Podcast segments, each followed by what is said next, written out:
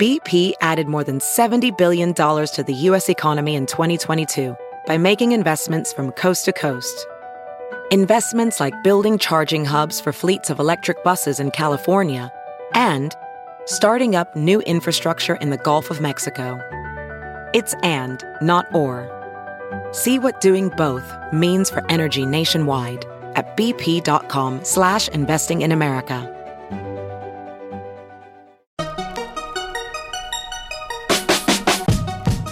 Welcome to the Techmeme Ride Home for Monday, May 20th, 2019. I'm Brian McCullough. Today, why Google ghosting Huawei might lead to a chain reaction for all of tech. The Sprint T Mobile merger gets a shot in the arm.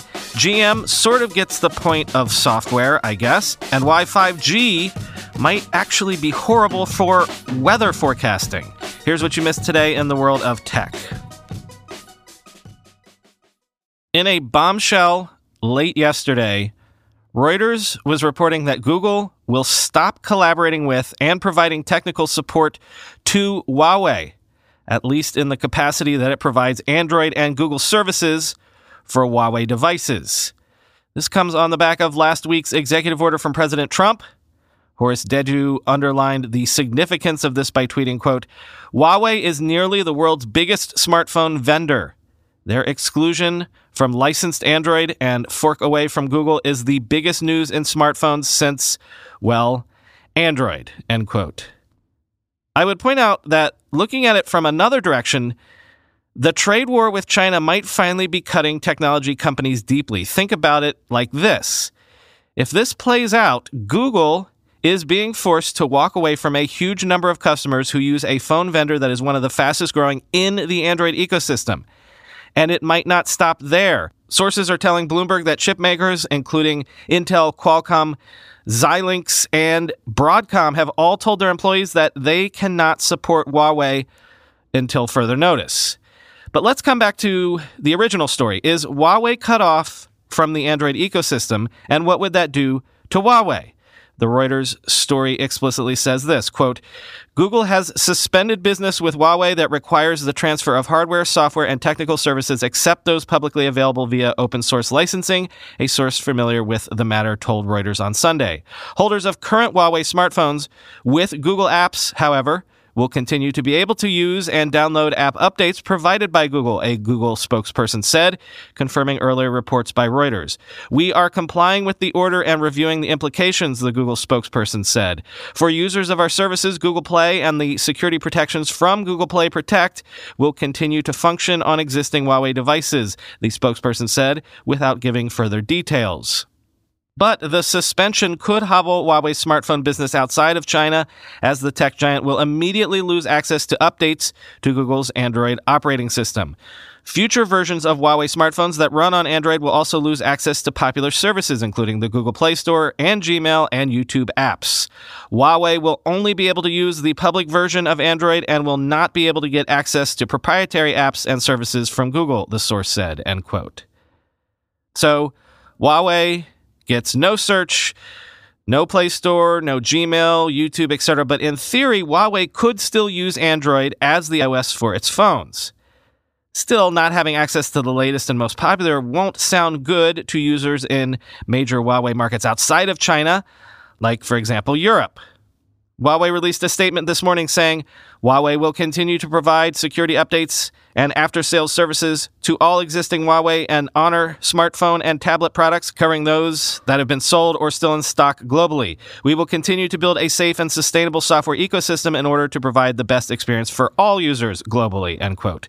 But as TechCrunch noted, quote, it made no mention of the future and that really is the key question. Indeed, sources within both Google and Huawei have told TechCrunch that the immediate plan of action for what happens next remains unclear.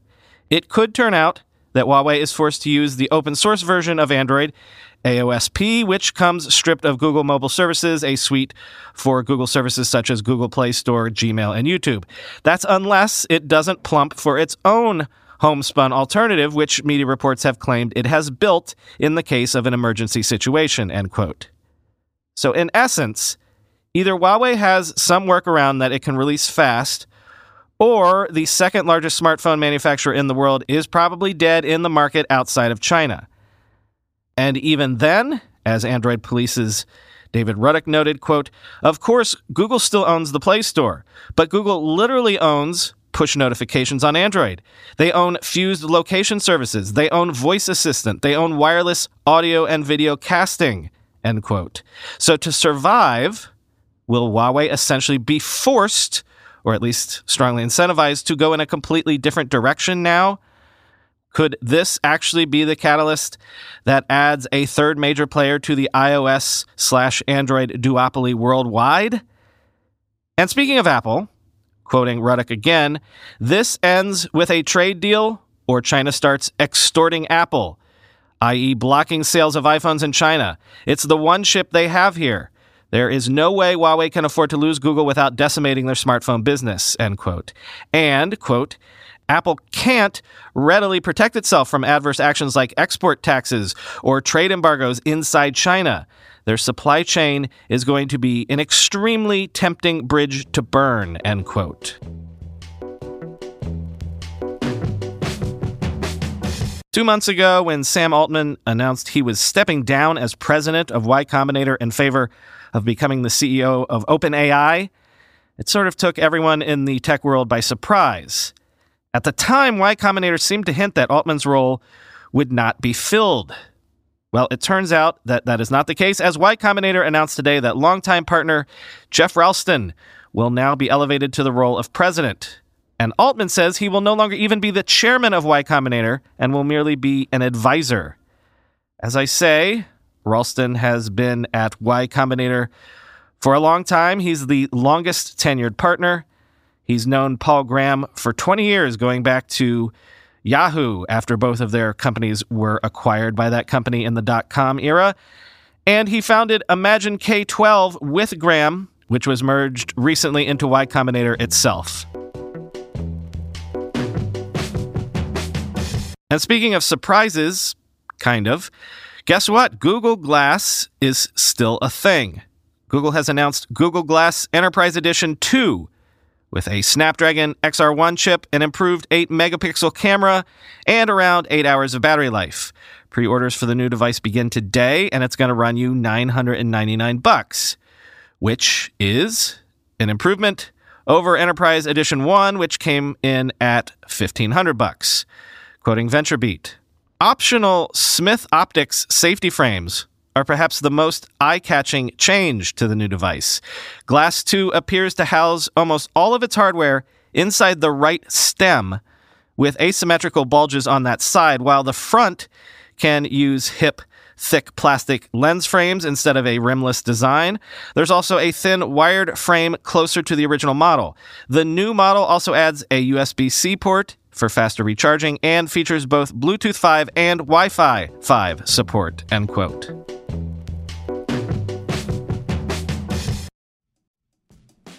Want a better way to simplify your business finances across expenses, vendor payments, and accounting? If so, Ramp could be a complete game changer. Ramp is the corporate card and spend management software designed to help you save time and put money back in your pocket. Ramp gives finance teams unprecedented control and insight into company spend. With Ramp, you're able to issue cards to every employee with limits and restrictions and automate expense reporting so you can stop wasting time at the end of every month. Ramp's accounting software automatically collects receipts and categorizes your expenses in real time so you don't have to. You'll never have to chase down a receipt again, and your employees will no longer spend hours submitting expense reports. The time you'll save each month on employee expenses will allow you to close your books eight times faster. Ramp also saves you money. Businesses that use Ramp save an average of 5% the first year. Ramp is easy to use. Get started, issue virtual and physical cards, and start making payments in less than 15 minutes, whether you have five employees or 5,000. And now, get $250 when you join Ramp. Just go to ramp.com slash techmeme. Ramp.com slash techmeme, R-A-M-P dot com slash techmeme. Recently, the world learned the power of artificial intelligence, a technology cybersecurity leaders have been leveraging for years. Now, as AI expands and evolves, those same security leaders are left wondering where humans fit into the next generation of AI empowered security tools and solutions. Arctic Wolf, the industry leader in managed security operations, seeks to answer this question in their newly published report, The Human AI Partnership. Access the insights of over 800 cybersecurity decision makers in North America and the United Kingdom to better understand how organizations are weighing the benefits and risks of deploying AI tools. Uncover the biggest obstacles to turning AI and human engineers into a formidable team. Discover why the near term benefits of large language models are being upended by a crucial flaw in the technology and learn what the rise of AI tools mean for human practitioners moving forward. Get your copy today at arcticwolf.com slash techmeme. That's arcticwolf.com slash techmeme. FCC Chairman Ajit Pai said this morning that he would recommend his agency approve the proposed T Mobile and Sprint merger. Quote, I believe that this transaction is in the public interest and intend to recommend to my colleagues that the FCC approve it, said Pai. This is a unique opportunity to speed up the development of 5G throughout the United States and bring much faster mobile broadband to rural Americans, end quote. This came after Sprint and T Mobile made further concessions to get the deal through, including being willing to sell off the Boost Mobile brand to retain competitiveness in the prepaid wireless market and promises that the combined network would cover 99% of the U.S. population within six years of the deal closing, and of that 90% coverage for rural Americans, and a guarantee that 90% of Americans will have mobile broadband access at 100 megabits per second or more, with 99% able to access speeds of 50 Mbps or more. Well, Good news for T Mobile and Sprint then, but there's one huge fly still left in the ointment. The deal also requires the approval of the Department of Justice, and they've not exactly been signaling lately that they're fully on board. Quoting the Wall Street Journal. An FCC agreement would be a notable boost for the companies, but it isn't clear whether the concessions will help them at the Department of Justice, which is considering whether the merger would harm competition.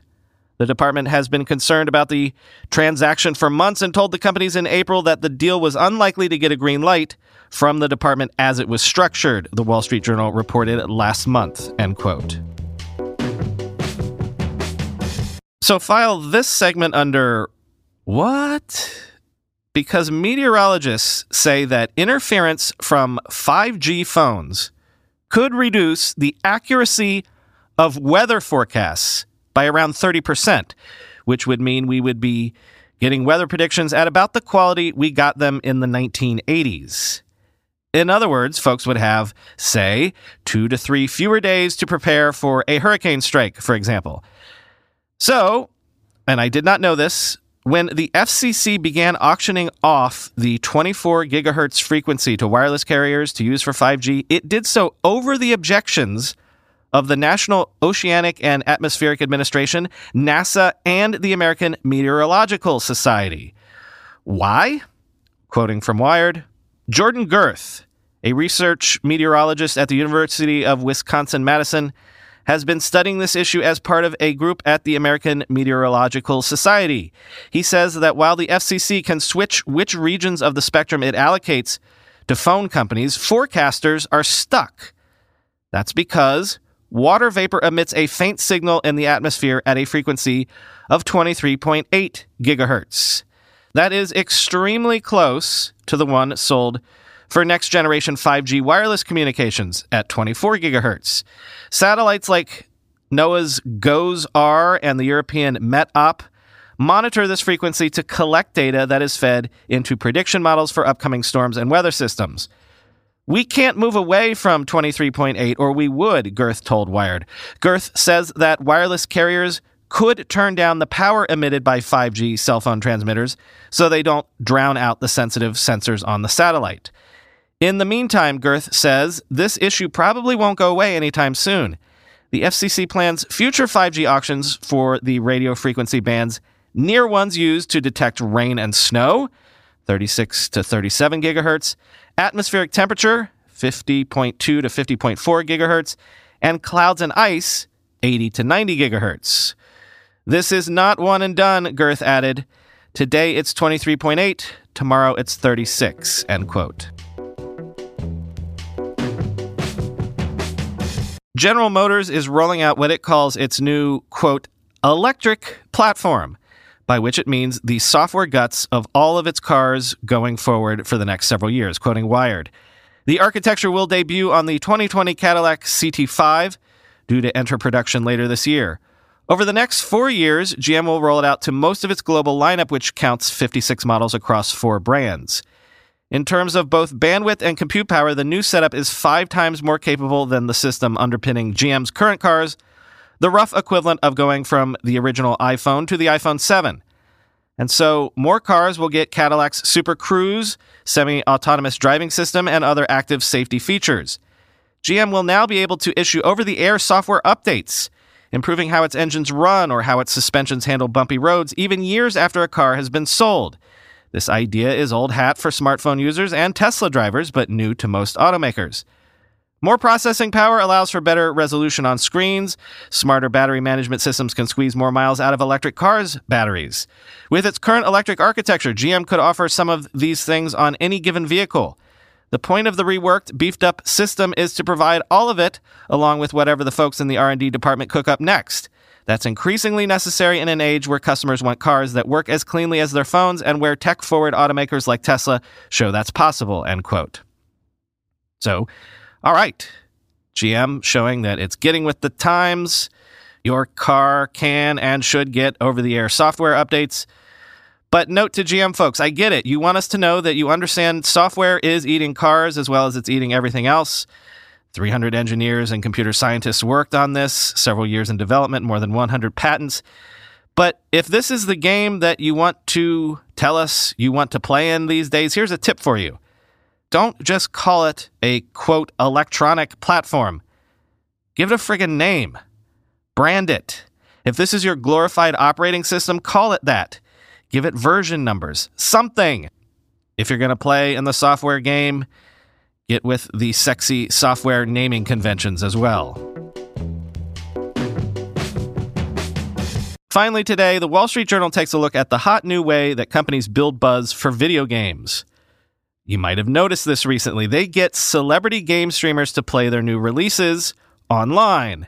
And if you're one of the lucky few who can call themselves a game streaming celebrity, let's just say it's a good gig to get. Quote, Electronic Arts, Activision Blizzard, Ubisoft, and Take Two Interactive are among the publishers making hefty payouts for the real time broadcasts or live streams.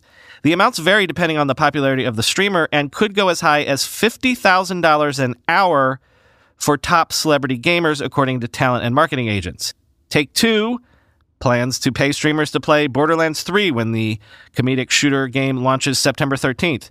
Ubisoft, an early adopter of the live streaming strategy, plans to use it again for the October 4th release of its special ops shooter game Tom Clancy's Ghost Recon Breakpoint. Having celebrity streamers play games is an important part of the business, Strauss Zelnick, Take Two's chief executive, said in an interview. It is relatively new, but it has to be organic. The streamers have to believe in it, end quote. The launch week of a big budget video game has become almost as important as the opening weekend is for Hollywood blockbusters. It's all about creating buzz, and since people spend 8.9 billion hours watching video game content just on Twitch, just in the last year alone, this seems to be the ideal way to give people a taste and whet their appetites for a new title. According to the article, the table stakes to be offered this kind of gig is to be a streamer that can attract 15,000 viewers simultaneously, as that can translate into millions of views later on. As Hidden Xperia joked on Twitter, all right, lads, at Halo, I'm willing to drop my price to 40k an hour to play Halo Infinite, being the dedicated fan I am. My accountants will be in touch, end quote. Yeah, so I'm pretty sure that there's some sort of law or something that says everyone has to have a comment on the Game of Thrones finale. But instead of adding more hot takes, I'll just echo something that I said on This Week in Tech last night.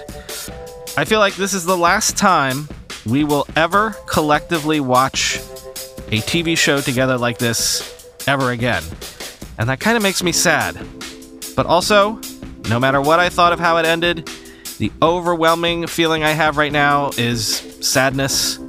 Just not having Game of Thrones as a part of our cultural mix anymore. So pour one out for the monoculture, I guess, but especially pour one out for a show that was a hell of a lot of fun while it lasted. Talk to you tomorrow.